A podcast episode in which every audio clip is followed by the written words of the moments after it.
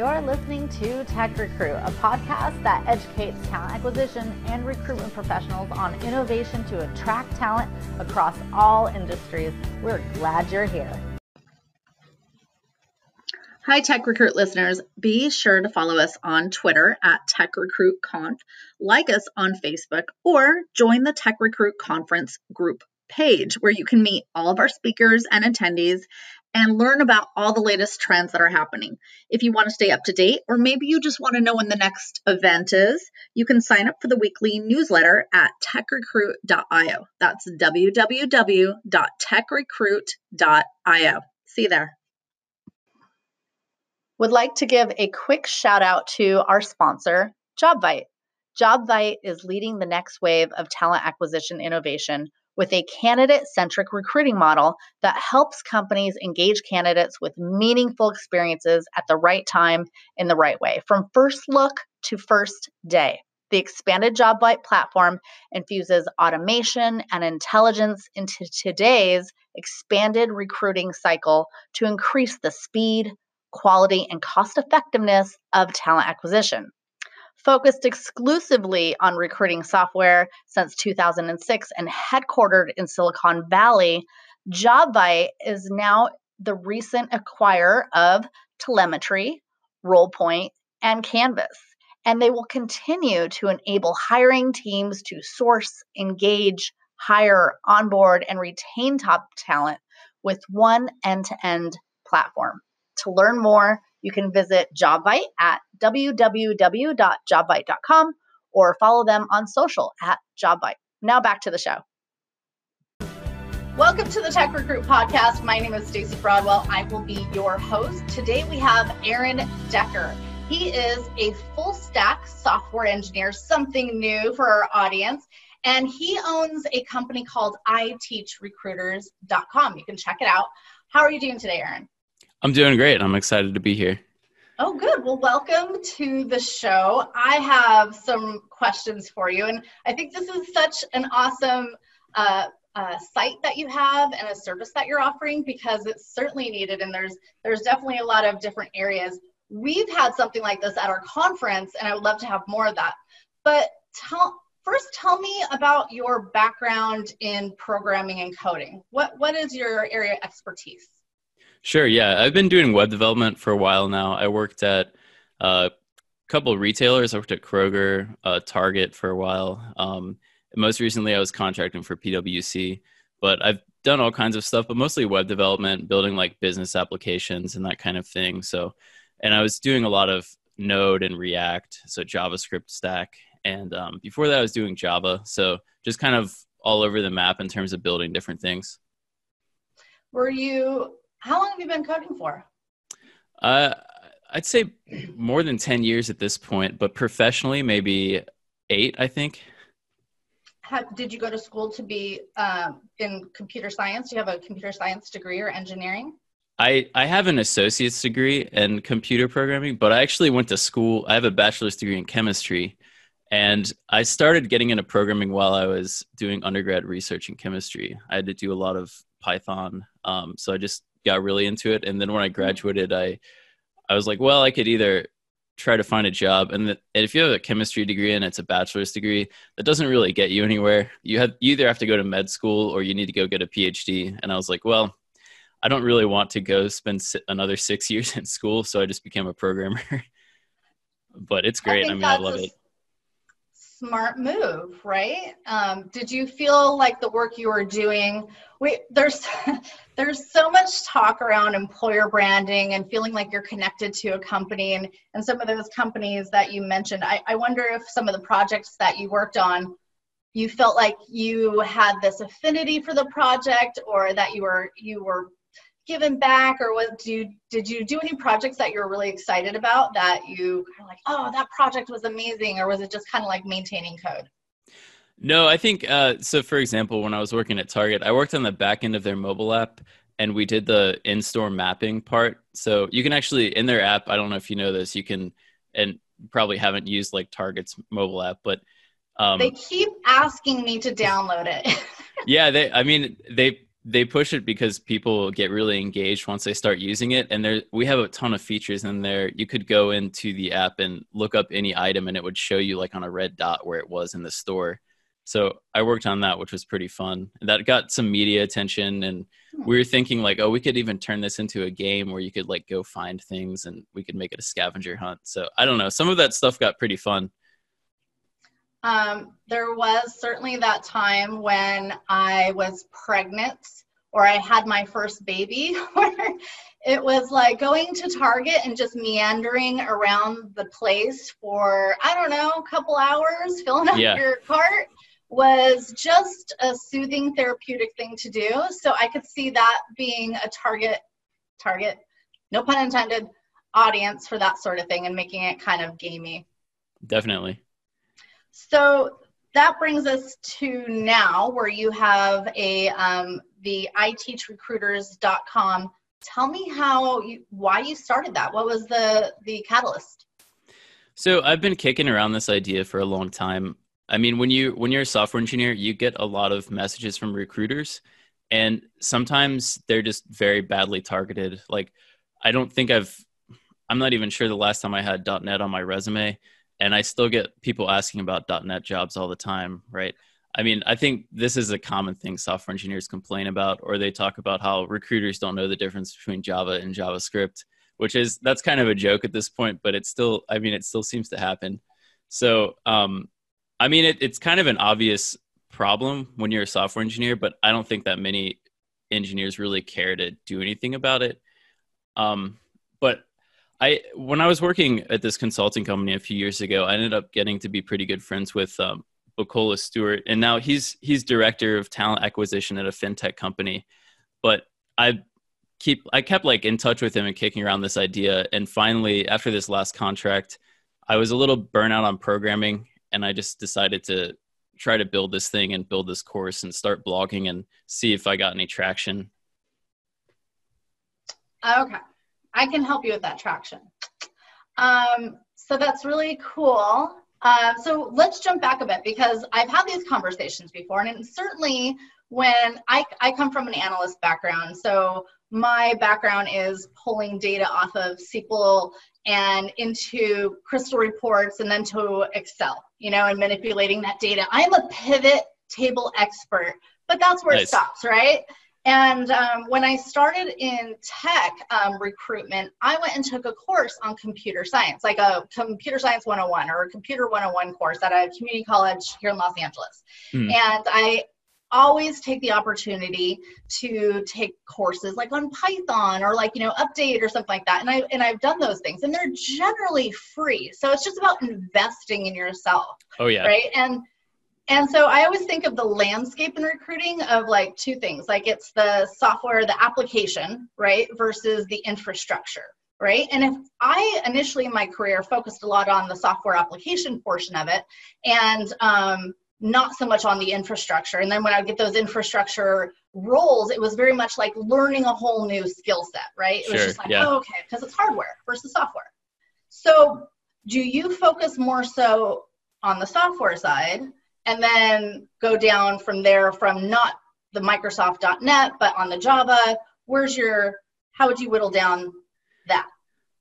I I think the most helpful, yeah, for sure. No, that makes sense. Yeah, I think so. What I've tried to really do when I'm building these uh like blog posts and courses and all this stuff that I'm working on, I'm trying to take kind of a holistic view of like what is building software about and what is it like to build an entire project from start to finish, because understanding all of that, I think it helps recruiters to understand all of the jobs in that whole process. So if you're going through and building software, you're thinking about you're probably starting out getting requirements, working with designers, maybe working with uh, product owners, project managers, and then you're actually coding it. At some point, you're going to deploy it, and you're working with infrastructure and DevOps people. I mean, you're working with different people through the whole process, and I think I don't know if it's easy to get that whole understanding outside of the actual industry and actually doing that stuff because it's such a long process and there's so much to it. I mean, and the, there's the difference between a greenfield project, which means uh, that's working on a new project from scratch. That's that's you're breaking ground on something new versus doing maintenance and you have a whole set of different issues with and you have different engineers that might even want to do that kind of work versus the people that only want greenfield work so i think just going through at a very high level and just teaching about you know this is what a software project's like like these are the kind of people you're hiring. This is what even looks like a, a team like you've got x number of engineers and you've got a product manager and blah blah blah. I think that's where i even have tried to start even at a higher level. Um, so you'll you'll start with a mock um, requirement or a mock project yeah, I mean, I think just explaining that process, like, yeah, the first thing you're doing is you're probably talking with the business. The business has a problem. Like, at the end of the day, building software is about solving a problem or automating a problem, right? Mm, so, yeah. even just starting from that high level to try to understand why people are hiring software engineers, I mean, you you can even start it like, well, we're a business. Could we buy this off the shelf, or do we actually need to hire engineers to build something custom? Like, that's even a decision before the whole hiring process starts, right? Yes, definitely. Like that. Um, is this something that, yeah, if there's something we can buy off the shelf versus it, do we need to build a team around it? And then going from there, okay, here's the um, the project that we're going to build. And initially, these in that project build, these are the types of teams you would see. And then yeah. once you have deployment, that team is going to be very different. Right. And these are the type of people you layer on. So let's get into it. Let's talk a little bit about maybe um, one of your courses. What, what is one of your more popular ones?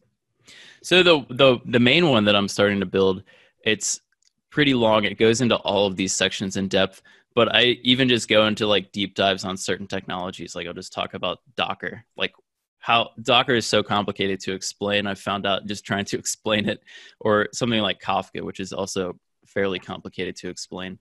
But yeah, I mean, I, I have everything divided up into sections where you're starting with um, the parts of the software project. What is the business side involved, and what is like the, the engineering side involved to that, and then going through and talking about what are the different kinds of developers you're going to see and and the team makeups. Like you can have a project where it's all back end developers. You can have a project where it's all front end developers. Like there's it just runs the gamut, right? Yes. Well, let's do a mock project and run us through. Like we want this to be a learning podcast. Yeah, sure. Right? I mean, do you mind doing something? No, like yeah. That? Actually, I don't know I, if you have a whiteboard behind you. I I have a white wall, but I don't know if I want to sharpie it up. But um, no, I mean, well, most people will probably be listening um, on you know they're on the podcast, but I take pieces of this, and I could take a piece of what we're going to talk about and put it out there. We'll tag you and put it on social media and all that kind of stuff, and like it'll be like a ten minute sort of court, like, whoa, who is this guy, right? So. Yeah what so that's why i asked you like a popular one. So if if docker and kafka are like the new go-to technologies that everybody's re- all these recruiters are recruiting for but they don't even understand what that is yeah. where do we start? Like how okay i got this well, order. They they're requiring all these things. I don't know so we could we could try to build a system. Let's just think out how we would build a system. How about like an applicant tracking system Perfect. Right? Like, isn't that that's a good one to start with for recruiters? Yeah. So, um, there's a lot of off-the-shelf applicant tracking systems, right? Like you can probably you can probably name a few, but let's say we want to build something custom. So we're going to skip that part. We're definitely going to build some totally custom software. What are what are like the main key parts of applicant tracking? You probably need do you have like a way for users to apply for a job through it? And then maybe you need to have a system where it keeps track of all the users and keeps track of uh, all the communication between the recruiters and the users. I mean, mm-hmm. that's probably a fair assumption, right? Mm-hmm. Yeah. So normally, say, yep. Yeah. So you're you're going to talk to the business and you're going to say, all right, we're building this custom applicant tracking system. Like, what do you need it to do exactly? And you would tell me your requirements. So yes. what what do you want this applicant tracking system to do? Uh, we want to be able to put it on the back end of our website so our candidates can apply through our website. And uh, so there should be an API. And we want it to parse the resume. So when they put the resume in, it should parse out all their data without us having to type it out, track um, the communication, and in addition to track that communication, have an API with our email system, that being Outlook or Gmail, or whatever that might be.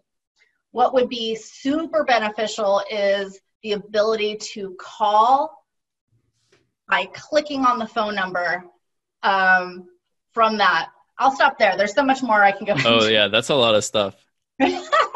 right. So from like to yeah, that's a okay. We might actually have to build this by the end of this. Uh, so yeah. what I would start with, uh, I'd start with like a user system, right? Because you're going to need a way for users to log in and create an account in your website, and you'll also have one for your recruiters who are accessing the ATS from the back end. Mm-hmm. So right off the bat, you have a user system, and you probably have different roles of users. So we designed that part out, and they probably have different views. So when a user logs in that's a candidate, they're going to see a totally different screen than a user that logs in who's a recruiter, right? So we're going to design all of that stuff out, right? Like you're going to have a designer kind of mock out all all of what that looks like. And we'll think about the database. You need a user table. So you're probably going to have to store users somehow and let them log in. And then the next thing you'll need is a um, probably a job table to store all the jobs, right, that are up for um, that you're looking for people for. And they might be related to companies so you'll have a company table that so you you list your jobs under the company.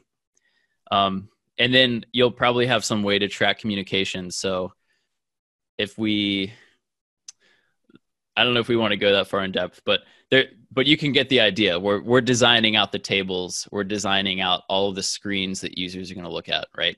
So we hired two people so far is that right? We hired a designer and a database developer.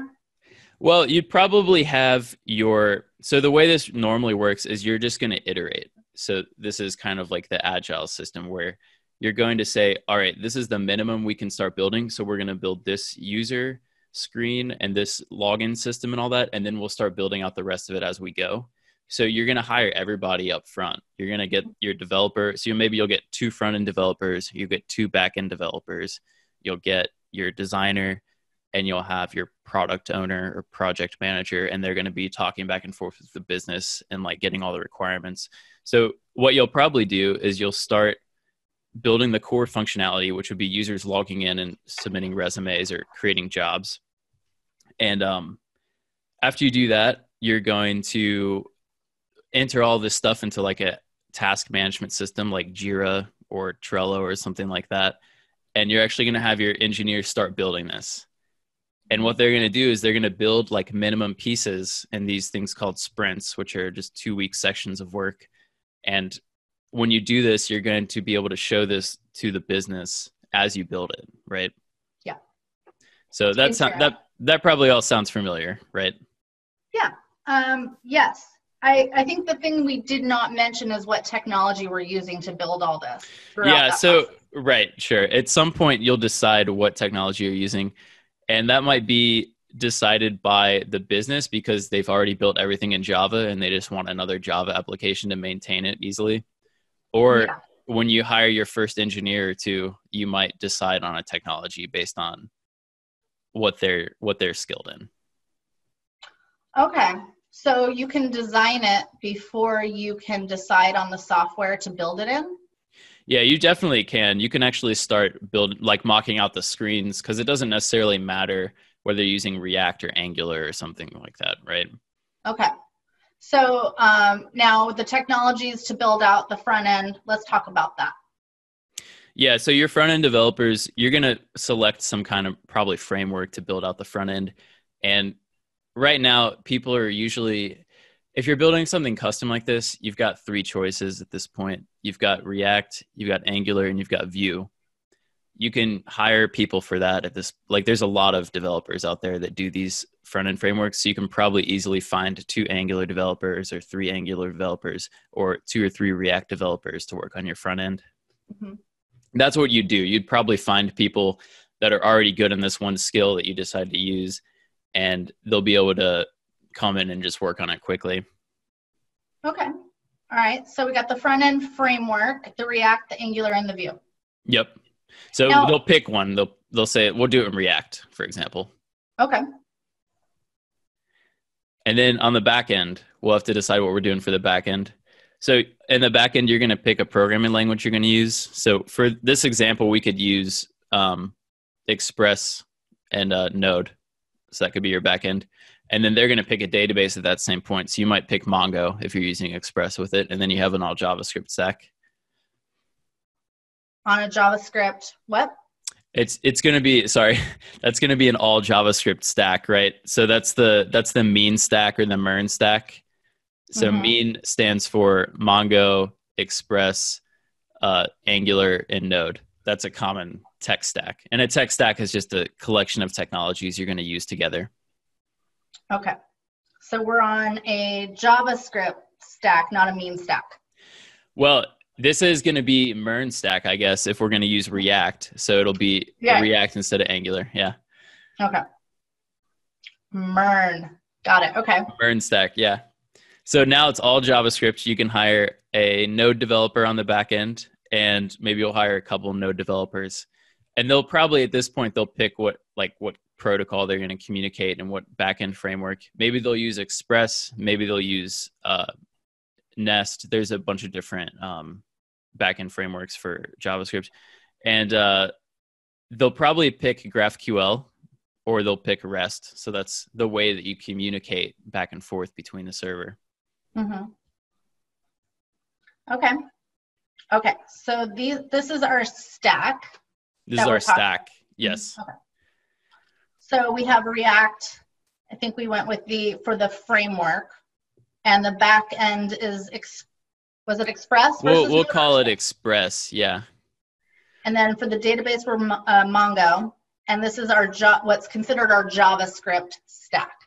Yeah, and Mongo will be the database. It just happens to store things in a way that's it's using something called JSON, which is a language that is how you're it's kind of a protocol language of how to communicate back and forth between stuff. It's a tra- it's a data transfer language. So it's similar to XML, except it's just JavaScript, which is Java, it, JSON stands for JavaScript Object Notation. Mm-hmm. So it's kind of like a it's like a um, subset of JavaScript almost the the way you communicate. Okay. Now, where does the confusion of Java versus JavaScript come in? Oh, sure, yeah. So the the reason that and this is kind of an interesting story. If you look at the Wikipedia page, there's like it's pretty long, but basically what happened was Java was developed by Sun Microsystems, mm-hmm. and JavaScript was just a scripting language that um and oh what was it called Netscape at that point. It, it so Netscape was developing this scripting language to run inside the browser and they basically just named it JavaScript so it could be the counterpart of Java on the browser. And it was a whole, it was a marketing thing essentially. It, they have nothing to do with each other really. They have some similarities in syntax but i mean that's just because they're both a c style language. Okay so complementary you can use this javascript with your java.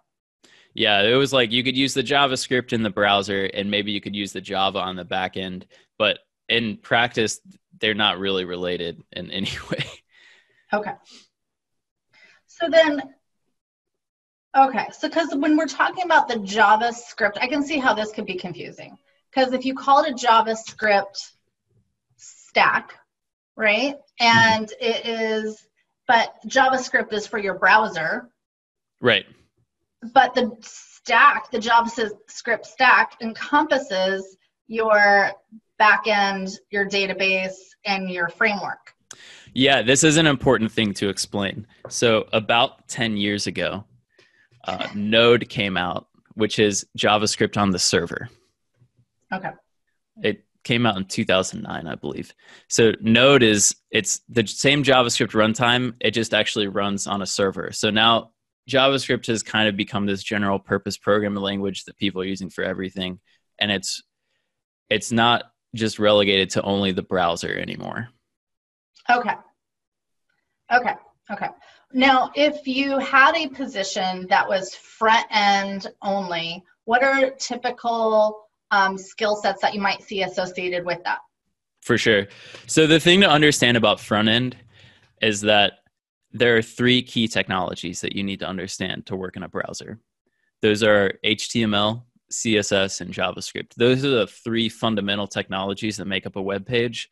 Stuff like React and Angular, that just builds on top of those three fundamental technologies. But at the end of the day, if you're a front end developer, you need to understand these basic things very well. Okay. So generally, when you get a position, at least for a recruiter, I'm like telling you, like you're a recruiter. When when recruiters get positions and it says JavaScript, and um, you know, naturally, I think I I assume that it's a front end position. Yeah. Uh, I could see where confusion might go, where it's a JavaScript stack, and then you got the Node and the React and, and all those Right. those things. While those are also, as you say, those are front end frameworks. So React, yeah, React is a front end framework, right? So that builds on top of JavaScript.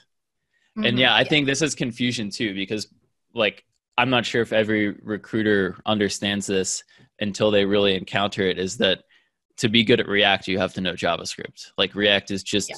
it's just a framework built on top of JavaScript. Right. I okay, and and and and also I think there are times when we we as recruiters will get positions where it is Java, but then they'll say, but if they know um, like um, I think C sharp, then Yeah. is, is it right? Then it, Yeah. it is it is that fundament, fundamental language. Yeah. Yeah, and I think I think I can probably explain like what they're doing there. So I think when you talk to an engineer, you Mhm. probably they probably want to know what stack the company is using so and i see this in job descriptions all the time and i think it's a bad idea to do where they say oh it's we have a java application but it's okay if you know c sharp like i mean Yeah. that's fine they're just explaining that they want somebody that's a good backend developer because those are both backend languages right and they they both have a very similar syntax and they're open to working with somebody without Java experience. But I- I think that developers want to know what stack that the company is using, right? Like they want a clear description of what tech stack the company is actually currently working in, right? Mhm. Um, But when when they get the position, they find out there's all this legacy code in .NET that they hadn't anticipated, and then they're asked to work on it. no, Yeah, just kidding. yeah. Hopefully that doesn't happen. that could be another thing why people are doing this, where they're saying, "Oh, it's it's a Java application, but it's good if you also know .NET." And it's like, then as a developer, you might get a little suspicious about what's going on there. Well, I, I think that experienced recruiters see that too, because Java, the Java stack, all those those positions very much encompass um, like the Node and the React. It, it's a different uh, stack than you see with the .NET. But then you see, um, what were some of the ones I uh, like Linux or something like that, or, or you know that just doesn't Yeah. right. That's that's a server, right? well, so the the big thing between .NET and Java is that hmm. Java is usually an open source stack and it's running on Linux. So a Java developer is probably somebody who knows Linux really well, right? They're a Yes. backend. Java is a backend language and it requires you to know infrastructure a little bit and all of that. And they they're probably the person you're hiring who's a Java developer knows Linux probably. A C sharp developer, the language is similar in a lot of ways, but you're running on a Windows environment. That's a very different server environment to run on. The infrastructure is very different. Like you're looking for a totally different skill set because half the thing that you're doing with backend development is also a little bit of ops and infrastructure work. Like at the end of the day, the the backend developer is normally somewhat responsible for how you're actually deploying and running the application. And that's the that's the next section we're going to get to in the applicant tracking system that we're building. Okay, so so far to get everybody up to speed, we've talked about the front end framework. Is that would that be a correct assessment? The JavaScript stack. We talked about the entire stack that we're using. Okay, so go over it again. Just just the stack. The stack. So here's our here's our tech stack. On the front end, we're going to have React, and those will be what our that's front end developers are doing. And then on the back end, we'll have Node and Express, and that's what our back end developer is going to be writing code in. And then they're going to use MongoDB as the database. So right, that'll perfect. also be something the back end developers are dealing with. Okay, cool. And so now that we have the stack, and in each of those positions, um, well, we we talked a little bit before about having the front end developer and the back end developer, right? And in and a designer. So um, when we get into, did I miss one? The DevOps, or is that on the infrastructure? We're we're getting there because we're gonna let's say we're gonna work on this for a couple of months and we're gonna get ready to start deploying it. Let's say it's a six month project or something, right? So yeah, we're starting to get to the point where we're gonna have to start worrying about ops. Okay, so what are the roles we have so far on this stack? So we probably have a designer, and we have some kind of business person who's the uh, business contact. They, they're usually called the product owner, Nice. and then you'll have maybe a project manager on the team itself to have to kind of like manage um, uh, workflow, and they might also be an engineering manager. It just depends on how the organization is structured. It just there's a lot of different job titles, and it all it just depends on how the org's structured. But basically, you might have like some kind of manager managing the engineering team, and Okay. then you'll probably have a couple front end developers and a couple back end developers. So let's say you've got two front end developers and two back end developers. OK. Nice. Okay. And so they're work, working away and they're they're designing. And they're building everything. Yeah. They're building. okay. They're building. Yes. So let's say they've been coding for two months or something and they're ready to go out of their test environment. They probably had a test environment they stood up, but now they're ready to try to start pushing this towards production and they want to scale it up and make it reliable and redundant. Um, at this point, it depends on how the organization is structured again, but you might bring in a DevOps person at this point.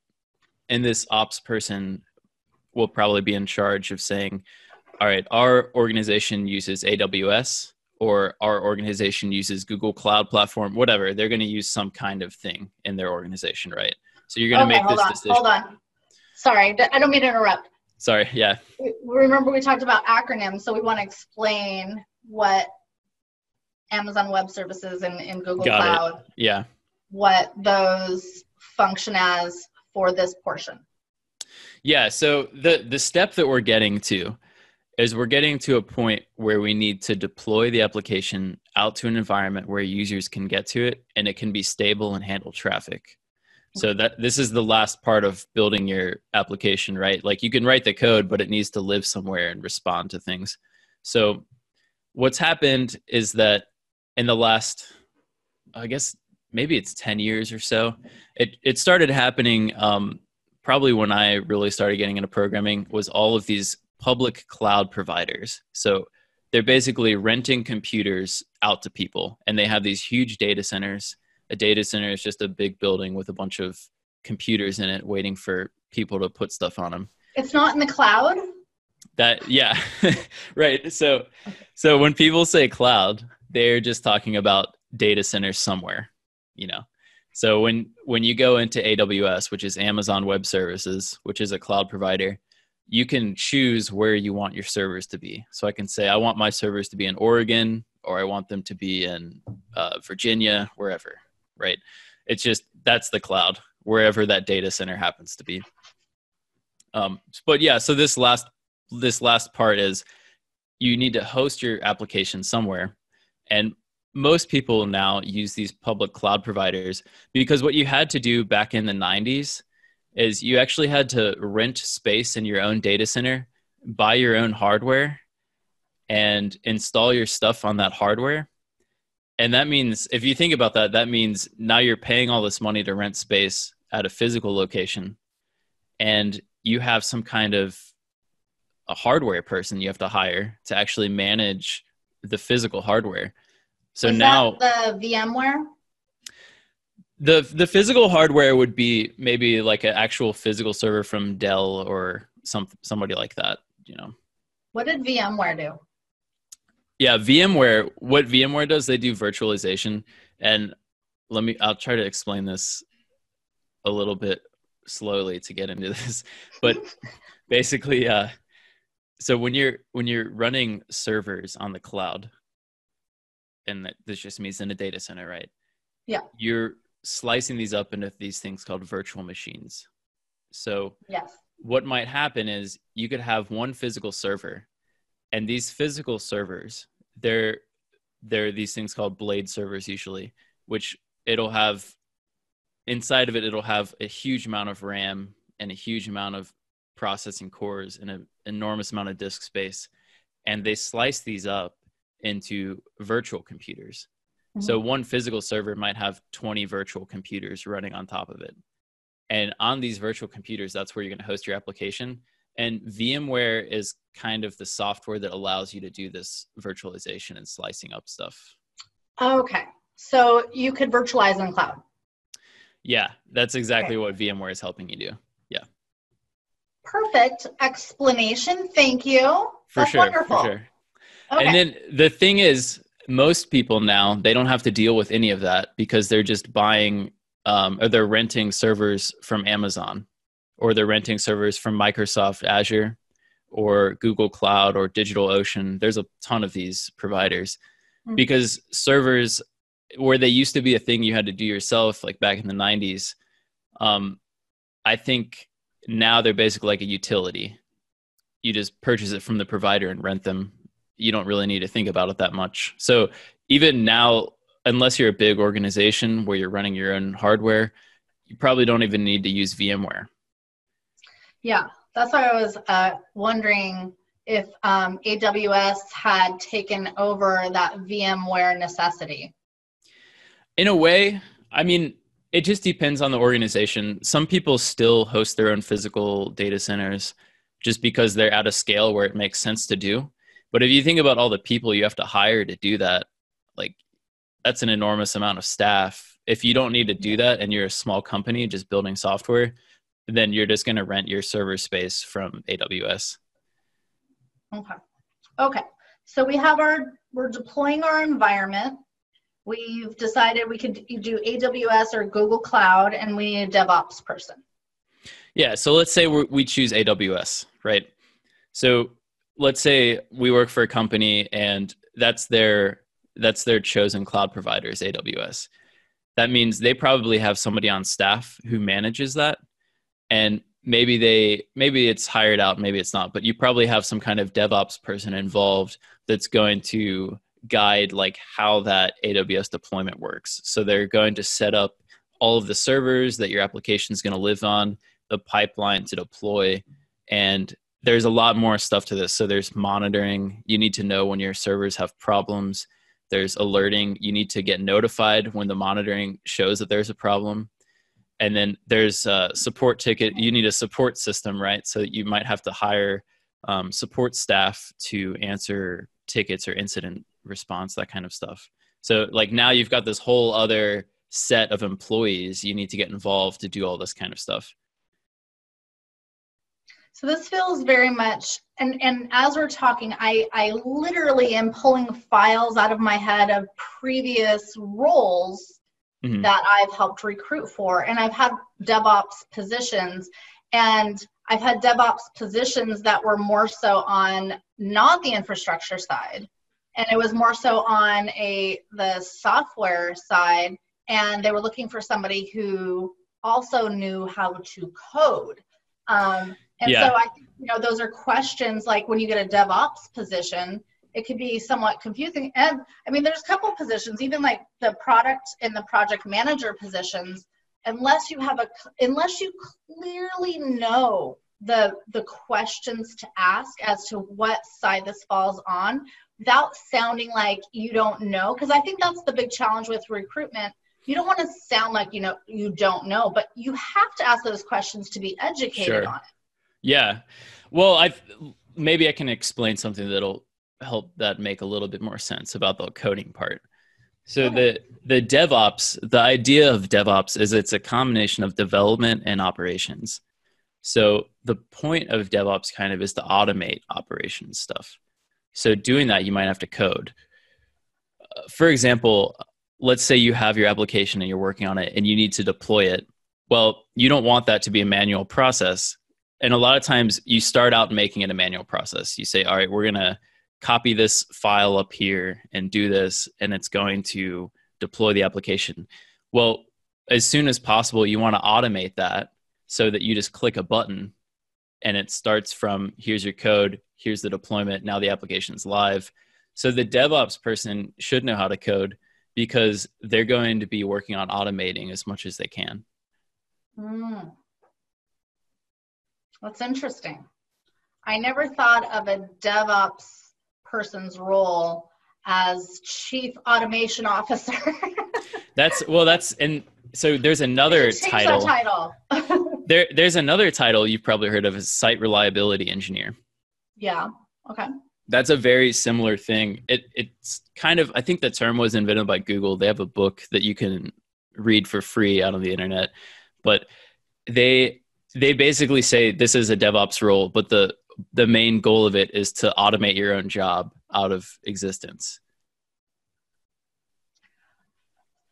This is a DevOps job, but the main role is to automate your job out. Right, because the site reliability engineer, they're responding to support incidents. They're like when the application goes down or there's some issue or something, they're trying to figure out all the things that are going wrong and automate that so it can never happen again or it can automatically be dealt with. So okay. maybe they're spending some time answering support tickets, but the the other time they're trying to automate the issues away before those support tickets ever even occur. Okay. Okay. Yeah, I, I can see that. Like um, reducing redundancies, making things efficient. Yep. Oh, that that that sounds like you know that uh, the automation like uh, uh, you know summit or like like the heaven of automation. I don't know. It's like yeah. that's when you're like everything's running pristine and there's no redundancies. Oh right? Okay. Right. It's like that's a finely a tuned machine. Is just mm-hmm. working by itself and you don't have to do anything at all to it. Okay. So deploying our environment devops what's next? Well, at this point, you're supporting it, right? So you've got that environment deployed. Maybe it's even automated, so you just press a button, or maybe it even deploys automatically when developers push code. But at that point, you've got to monitor it. So you've got to say, like, all right, if if we have some kind of slowness happening, or if we see some errors occurring in the logs, we want to send an alert. So people use um, there's a uh, product called PagerDuty which you can hook it up to your logging system and it'll start calling your developers if there's a problem based on whatever kind of metrics you set up. And then you might have like people, the backend developers might be involved in this. The develop, the DevOps develop uh, people might be involved in this of just setting up all these monitoring and alerting systems. And depending on the type of application you're building, you might actually build a pipeline for support staff of responding to incidents. So you might have like a, a level one a tech support call center. You might have a level two, a level three, and then be able to escalate incidents up through that uh, support center. Mm, mm-hmm, mm-hmm. Okay. So that's our help desk and our desktop. Yep. Tier one, yep. two, and three. Yep. The high turnover positions. yeah, right. Yeah, yeah, because that stuff is stressful for sure. Is it? Have you? Did you start in help desk or desktop? Have you ever done any sort of? Um, it support? it depends on the organization, but a lot of times developers are on call. So, being a backend, I mean, I call myself a full stack developer, but a lot of times I lean towards the backend and end up working on backend teams. So I've definitely been on call where you have to make your phone available to be called at any time of the day. And um, if there's an issue, you need to get your laptop out and fix it and figure out what's going wrong. So that's yeah. that's a real part of life for backend developers, and um, I think that's a thing that maybe a lot of recruiters don't know about that they should probably ask when they're hiring or looking for candidates is um, you know how much production support is it? That's what they call it is production support. And your backend developers they might be scared away if they hear there's a lot of production support. Or there might be turnover if there's a ton of production support think that's a good distinction too, because and that's so true. Like uh, the amount of production support that is needed is that a different role? Like production would would you call it help desk desktop or would you call it production support? They're different depending on what you're doing. I mean, yeah. Help no desk. One, is no one is anybody ever really hired for just production support?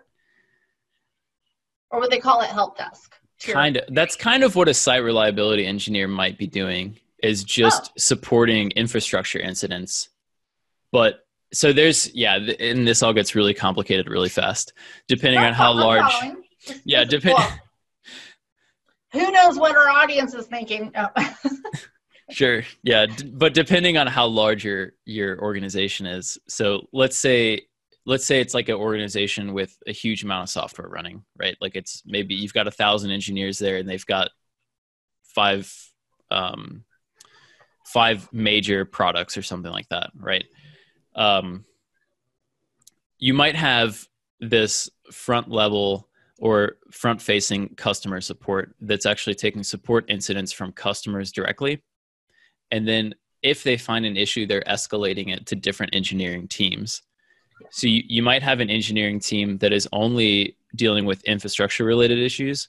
And then you might have the actual application developers that are working on the software they might be for a specific product they might get alerted if there's an issue with a specific product so mm-hmm. i'll give you an example like let's say you're a company that makes a bunch of different recruiting software and it's all like a software as a service platform or something mm-hmm. and you have issues coming in saying everything is slow every single product is slow well that would be a team so your customer support people would would bring that back to the infrastructure teams because obviously that's affecting your entire infrastructure, right?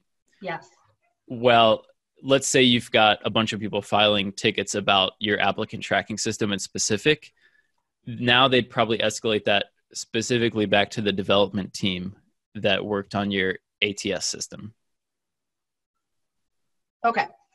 But they i mean everybody's on call right? Like those those backend developers for that ats system if there's a bug in their application and they're the only ones that can fix it they're going to get a call in the middle of the night.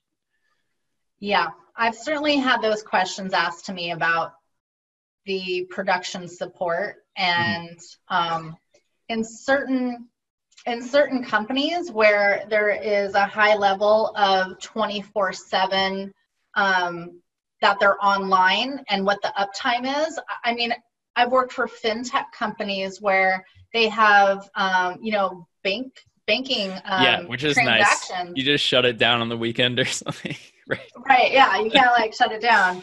And if something goes down, and so they always had the uptime on this whiteboard when you walk into the engineering department. Yeah. We had like, you know, it was never a hundred.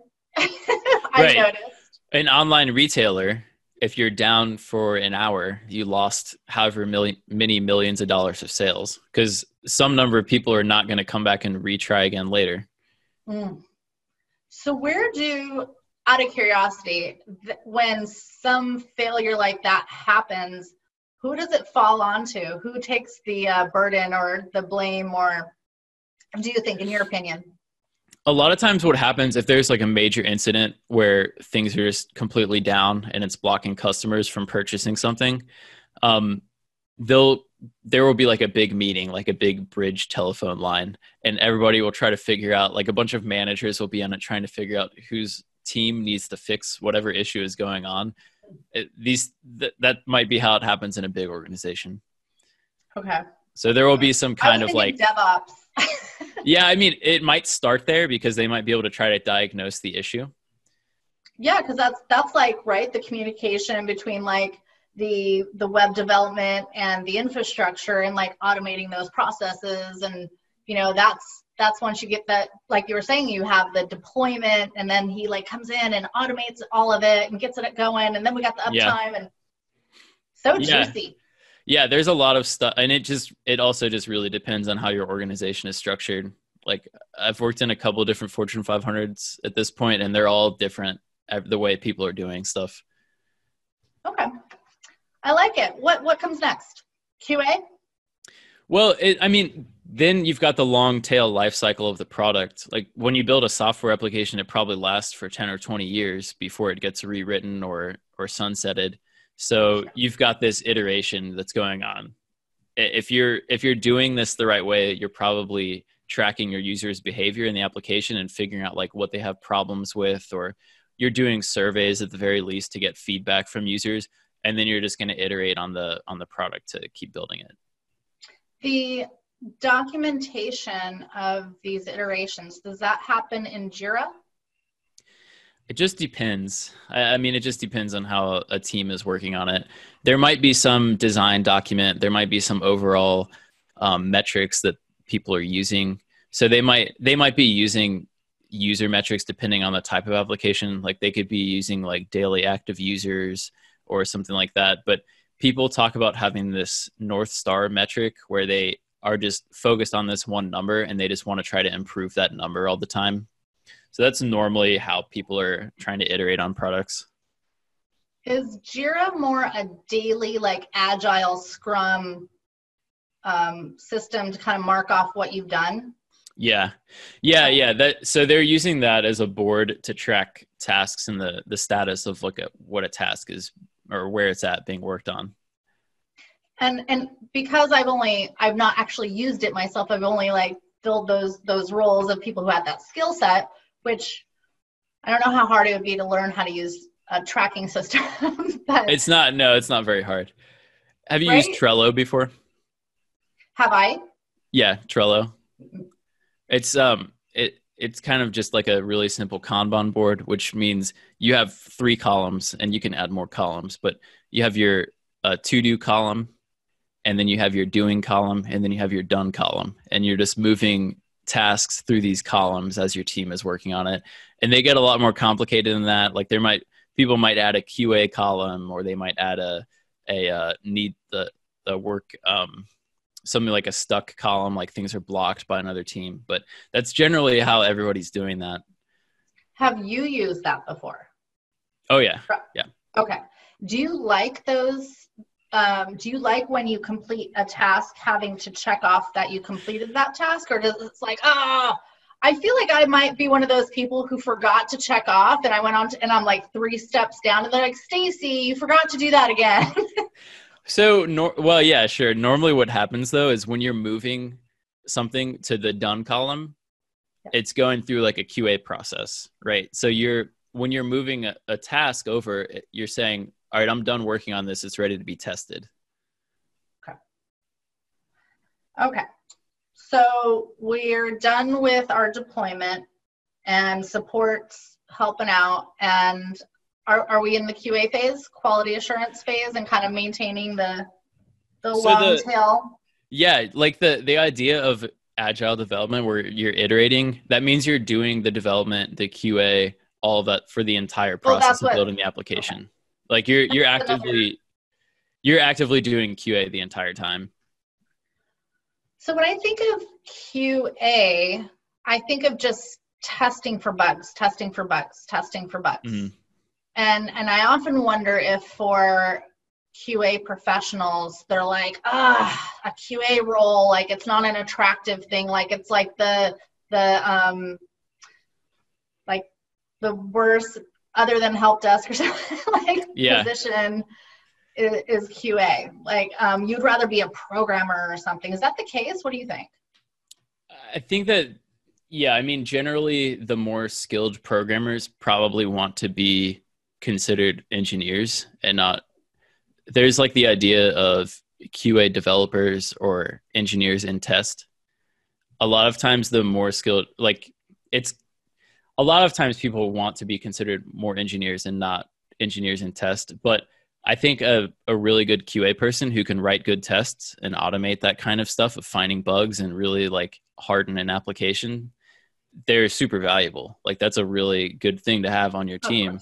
I mean, if you're building a product and your engineers are pushing out buggy code and your customers are interacting with that, that's, I mean, you're going to lose customers, right? So having a really good QA person that can really track down bugs and make sure things are working smoothly and just, I mean, you have to be pretty creative to do good QA because you're going to try to do all the things a user might do to break something by accident, but you're trying to do it on purpose.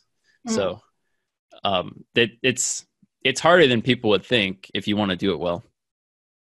I feel like those positions are like there's there's high turnover in them. I'm not like like help desk and desktop positions can be, and then I also feel like it's harder to find good QA professionals who mm-hmm. can code, and yeah. on, on, top of that, um, and and you know, in, in one of these particular cases where I was looking for a QA professional, um, we halfway through when we weren't finding really good QA professionals that really fit into this uh, that could code, we switched the position to a software development engineer and test. Yeah. Lo and behold, exactly. the doors opened.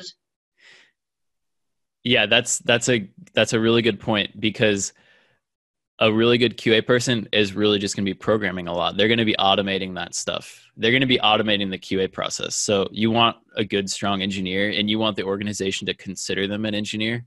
So I think it's yeah, it's all about it's all about the perception of what they're doing. But either way, it's it's extremely helpful to have a really good QA person on a team. So I've had um, software engineers ask me that question Am I just going to be maintaining code or mm-hmm. I'm going to be writing something new? And um, so if they, is it safe to say, or would you say that somebody, a software engineer who's just maintaining code is really just a QA professional? No, I mean, that's not. So when you're maintaining code, you're probably adding new features or you're fixing bugs and that kind of thing. So there's okay. definitely a little bit of tracking down issues. Some of that can be kind of fun though because you're you're diagnosing something and you're doing a lot of hunting to figure out what's what's really going on. If you did a greenfield application, you probably wrote the bug yourself and it's you're not really it's not it's not super difficult to figure out what's wrong always. But um if you're coming onto a project that you need to kind of rescue that's in a bad state sometimes that can be fun. Okay that makes sense. Versus what is a qa professional going to be doing then? The qa professional is they're testing the work that a developer did. So okay. and it's even it's just in a Not lot of ways it's just no no they're um so even on a maintenance project a developer will be updating with new features or fixing bugs and then the qa person will test to make sure that bug got fixed or that the new feature they added is working. Okay. So okay. it's there's still there's still definitely different roles even in a maintenance application. And then you get into the whole white box black box. Do you know the differences between those? Uh, i mean i'm not much of a qa person so i don't I don't really know what they mean by when they're talking about white box testing or black box testing. okay. So since we've come to a point where you don't know the differences, like one's like blind versus like you knowing or not knowing, right? However, as a recruiter, you switch positions so often in an environment. And oftentimes, if you're an agency, you get these positions where it's just like these, they call them purple squirrels or unicorns. Like, what is that? You know, because they can't find the person. So they yeah. need help in finding that person. And oftentimes, you're not focused solely on Java developers, Java developers, unless you're specialized. You're often switching between software engineer, infrastructure, and then you're like, okay, what mobile? And it's like, what is that? And you have to relearn so often. Yeah. And, and so so that can be the challenge in recruitment. Whereas I feel like, I mean, like when you're a professional, when you're a software engineer, you are in your zone. You're like, you know, you know everything. You're like, how come recruiters don't know about everything right. about this position? Well, it's because we switch so often. And of course, the other thing is, you know, um, that there are very there are very green recruiters who are just starting out, right, Aaron? You've probably like met some of these and and they don't know anything but then there's very experienced recruiters you know who who've like been doing it for a long time. Okay. I think that's just an important element to know that we switch so often between like having to understand something that there often comes that time where you have to ask the right questions and but having a general overview is imperative and then go down from there hey listeners i really appreciate you tuning in to my podcast. Please remember if you're listening on itunes to give us a good five star rating. And if you're listening in on other platforms throw in some great comments below. We really appreciate all the support. Now on to the podcast. Yeah that's what i think. I mean yeah it's I definitely understand that if you're a recruiter, you're hiring for all kinds of different roles. I think that the best you can do is just try to understand a lot about the general process of software development. And you know what is front end versus back end? Like how does that fundamentally break down? Or like what is really like the life cycle of developing software? If you can get that i think it's easy to pick up the other stuff from there. But if you don't have that whole picture view because what recruiters have told me especially um, recruiters that I've talked to about this course, they've said this is a good idea because it took me so long to get up to speed on understanding the whole picture. And like if you just give somebody the whole picture from the beginning, I think it's a lot easier from there. I I I I can see that. Yeah. Versus like having it little pieces here, or little pieces there, yeah. and um, and then having to, you know, I I coming from a, a, data background, I felt like that was my forte, and I could really dive into web application development because it, you know that's that's what you're doing a lot in the data side, yeah. um, and also in, in, in, data development. But um, then once I got over the in, infrastructure side, I was like, oh, oh yeah, learning curve. right, you know, right. You had to learn all new stuff. Um, you know, and it's oddly funny that I hadn't taken on other than like help desk not that that's infrastructure really, it's more support.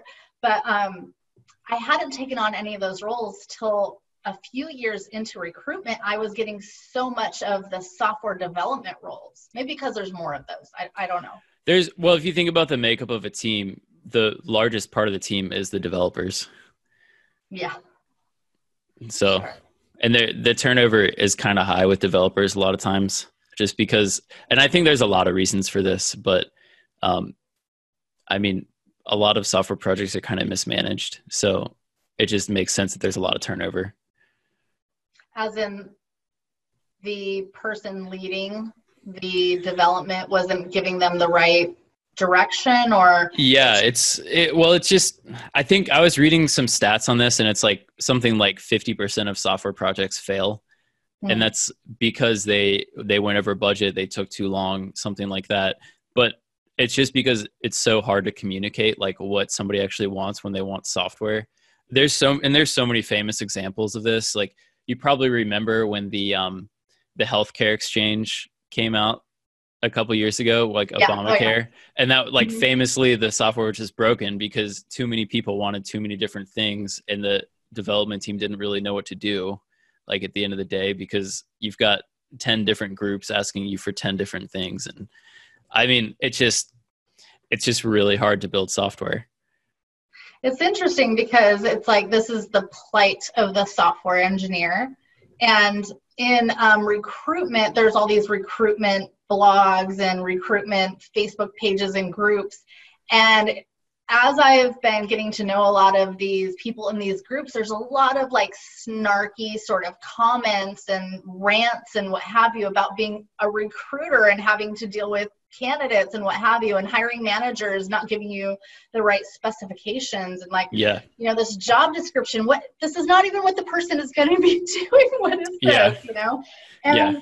hiring managers not even knowing how to interview so there's all these and um, you know previous to doing a conference the tech recruit conference for recruitment I was doing, I, I do CTOroundtable.com, which are five CTO VPs of technology talking about how amazing they are. And it's like 200 software engineers in the room, right? You know, who want to meet them and learn from them and what have you. And I feel like I never came across this snarky sort of, um, you know, complaining that I did within recruitment but but maybe I just wasn't on the blogs and and the um, the Facebook pages. Do you think there's a lot of that too, like just in in development that people are like, oh, yeah. oh that. Yes, you do. Yeah. What are some of the complaints? I'm just curious, if you don't mind me asking. Complaints like like complaints about um re- recruiting or complaints about no, development about in general? But I already know what software engineers say about recruiters. what do developers complain about in their own like coding world? Yeah. So a, a lot of times, and I think this is becoming less true, but you might have an engineering manager and they kind of know what they're doing. And you might even have a manager above that that kind of knows what they're doing. But then, like all of the layers of management above that, they might have never written software before, or like have no idea how to build software. And like the the um the direction you're getting from the top is just so out of touch with reality. Like they want like all these features and all of this stuff, and it needs to be done yesterday, and it needs to be done so cheaply. And like it's just not going to happen. Like that's not like they, some of the stuff that um, executives ask for the numbers they're trying to hit are just insane a lot of times.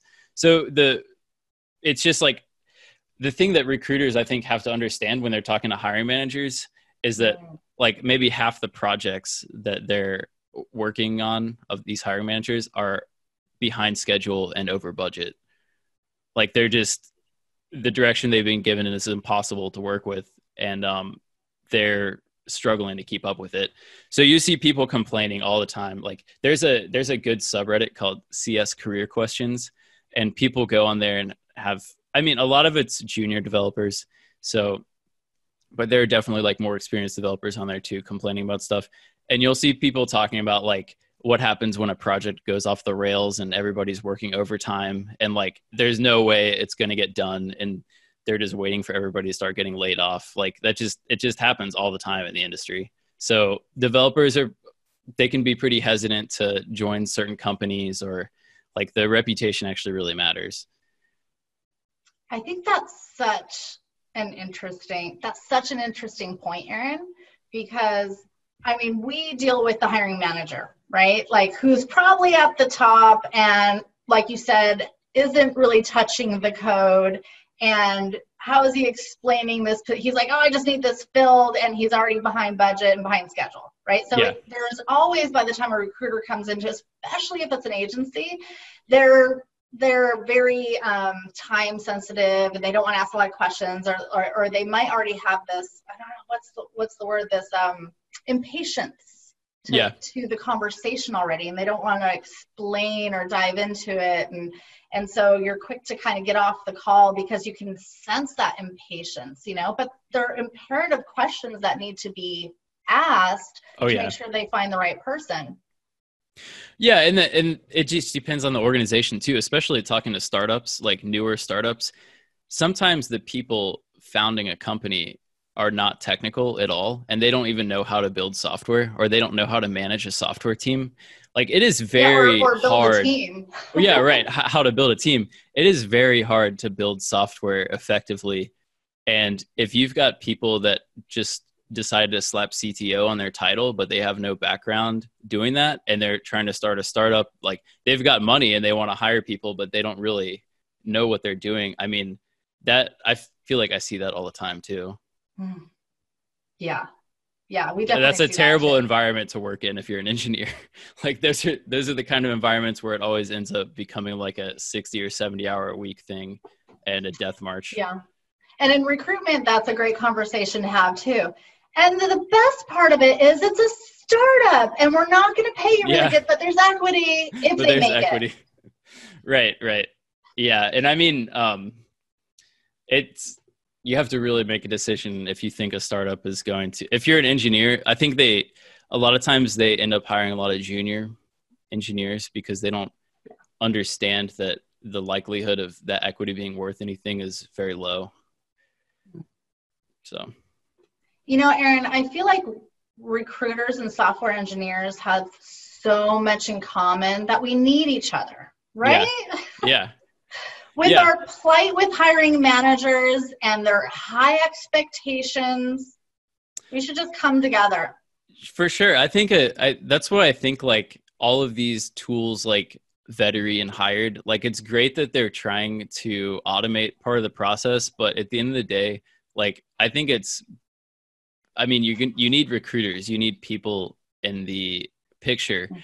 because the the issue is if you go like as a developer and you try to apply for job postings you don't even know how many of those job postings are real. It's much easier to work with a recruiter who can be a buffer and know that like oh this is actually like a warm lead on a job. Like otherwise you're just wasting your time applying to jobs because the likelihood that the job is real or that you get through their ats system or any of that is it's it seems a lot lower than if you're actually working with somebody who's like, "Hey, I've got this job. Do you want to send me your resume and apply to it right now?"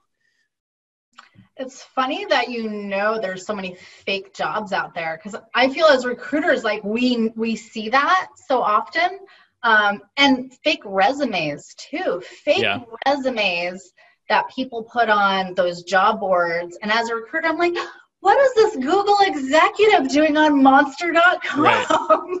and I'm like calling him up and, and sending him an email, and lo and behold, I'm getting spammed from this company in India's hot list of candidates that are available. I'm like, ah, yeah, uh, yeah. It's it's such a it's a it comes like both ways. So all right, so the the site um, iteachrecruiters.com.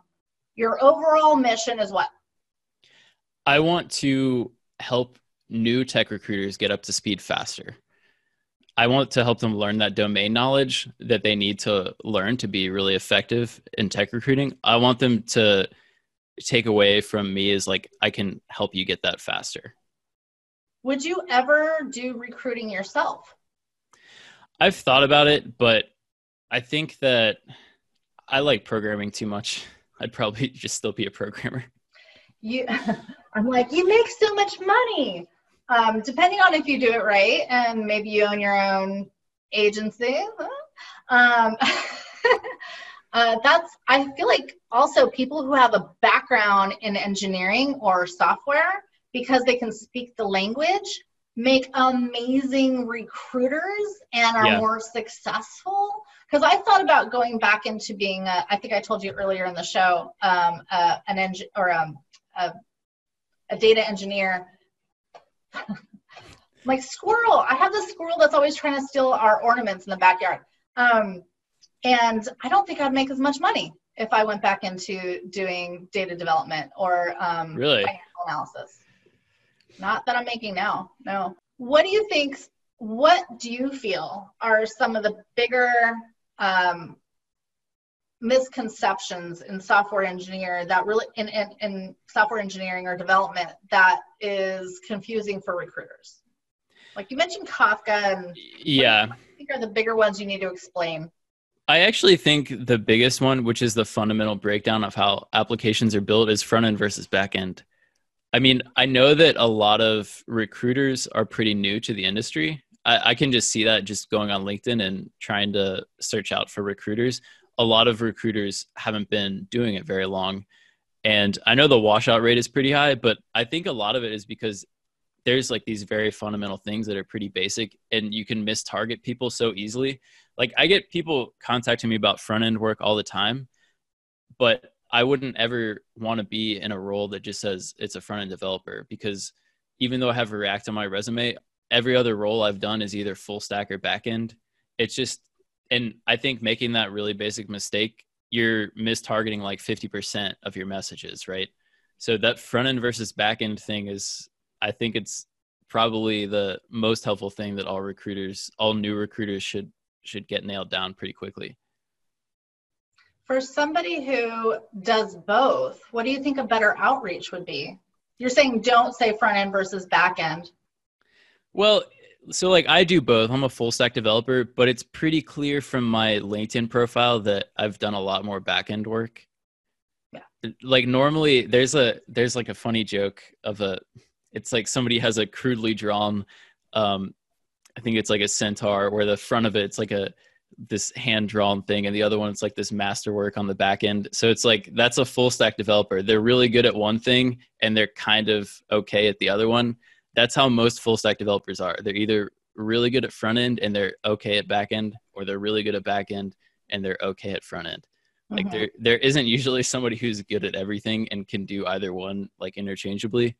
And it's it's easier just to try to target people based on exactly what you know they're doing, whether what they're focused on, than trying to send them random stuff. Like I, I've had recruiters just send me a bunch of random um, job descriptions. Like, are you interested in any of these? I was like, what? there has I've done everything in my in my recruitment career of the last 10 plus years. I think it's been 12 now. I started in 2007 um, during the financial crisis of 2005. Anyway, um, I graduated in 05 and then I think three years later, I was like a financial analyst at Mellon Capital, and then suddenly they went under, and I was like, ah! oh. Um, but you know, I, I landed in recruitment. Um, so I forgot what my train of thought was. I'm so sorry. what were we talking about? Front end versus back end. Oh yeah, yeah. Um, you you were saying bad things that recruiters bad things that recruiters do, and I've certainly, and being a green recruiter, it's like throwing spaghetti at the wall, especially if you're working at an agency, because all these other recruiters who've been there for 10 years and you are just like this shiny, bright eyed, like, I've been here one day. And yeah. you're all excited and you're like, they're like, quota, quota, quota, quota, smile and dial, smile and dial, smile and dial. And you're like, ah, you know, and you're, you're looking behind you to make sure that you're not going to get fired. And so you're just trying anything and everything I don't think it's till you're like a few years in that you realize yeah. all that stuff is gonna ruin your reputation. yeah. Yeah, and I mean that's what people have told me when I started to work on this. They're like, "Well, if all these recruiters are spamming out random stuff and it seems to work for them, like why do you want to make this course? Like obviously it works to just spam out random job descriptions. Like I was yeah. like, I don't really think it does. I don't it, think that's it doesn't work, and you get a backlash. I have. I have been on Twitter before, and I looked for all these people who were talking about. I forget what skill set, uh, skill set it was, maybe Python or something. I found all these people who were talking about it, and then I put the job description and I tagged them all in it, and they were like, "Is this what Twitter has come to?" And I was like, "Oh no, oh man." Mistake yeah. one person was like, "This is a great company. I'll look at it," you know. Yeah. But um, you know, there's trial and error. But then, you know, as you cultivate, just like coding, I think probably when you first started coding, you probably made a lot of mistakes, and then you're really good at it now. Um, I I mean, if yeah, it, when you're a programmer, if you can look back at your code from a year ago and think it's yeah. good, that means you're not improving enough. I'm going to use that all right. With that, thank you so much for being a guest on the Tech Recruit podcast. Aaron, if anybody would like to reach out to you, how can they reach you? How can they find you? They can go to my website, iteachrecruiters.com, or they could find me on LinkedIn. Uh, they could email me. It's aaron at ard.ninja. I think these would be amazing courses for any company that had recruiters who they wanted to train they can bring you in. Do you do the do you travel? Do you do in-house or is it like web um, webinars that you do or can you train over how do you generally deploy these? So so far it's just a video series that i've got. It's just like a one-time purchase. You just get the video series for how many ever seats you need. But i will do a little bit of i mean i'm starting to think about doing a little bit of consulting. Mm, yes. I mean we could talk. We could talk a little bit more about um, some things that we could do there. But it cool. was wonderful having you. You have yourself a good day. Bye.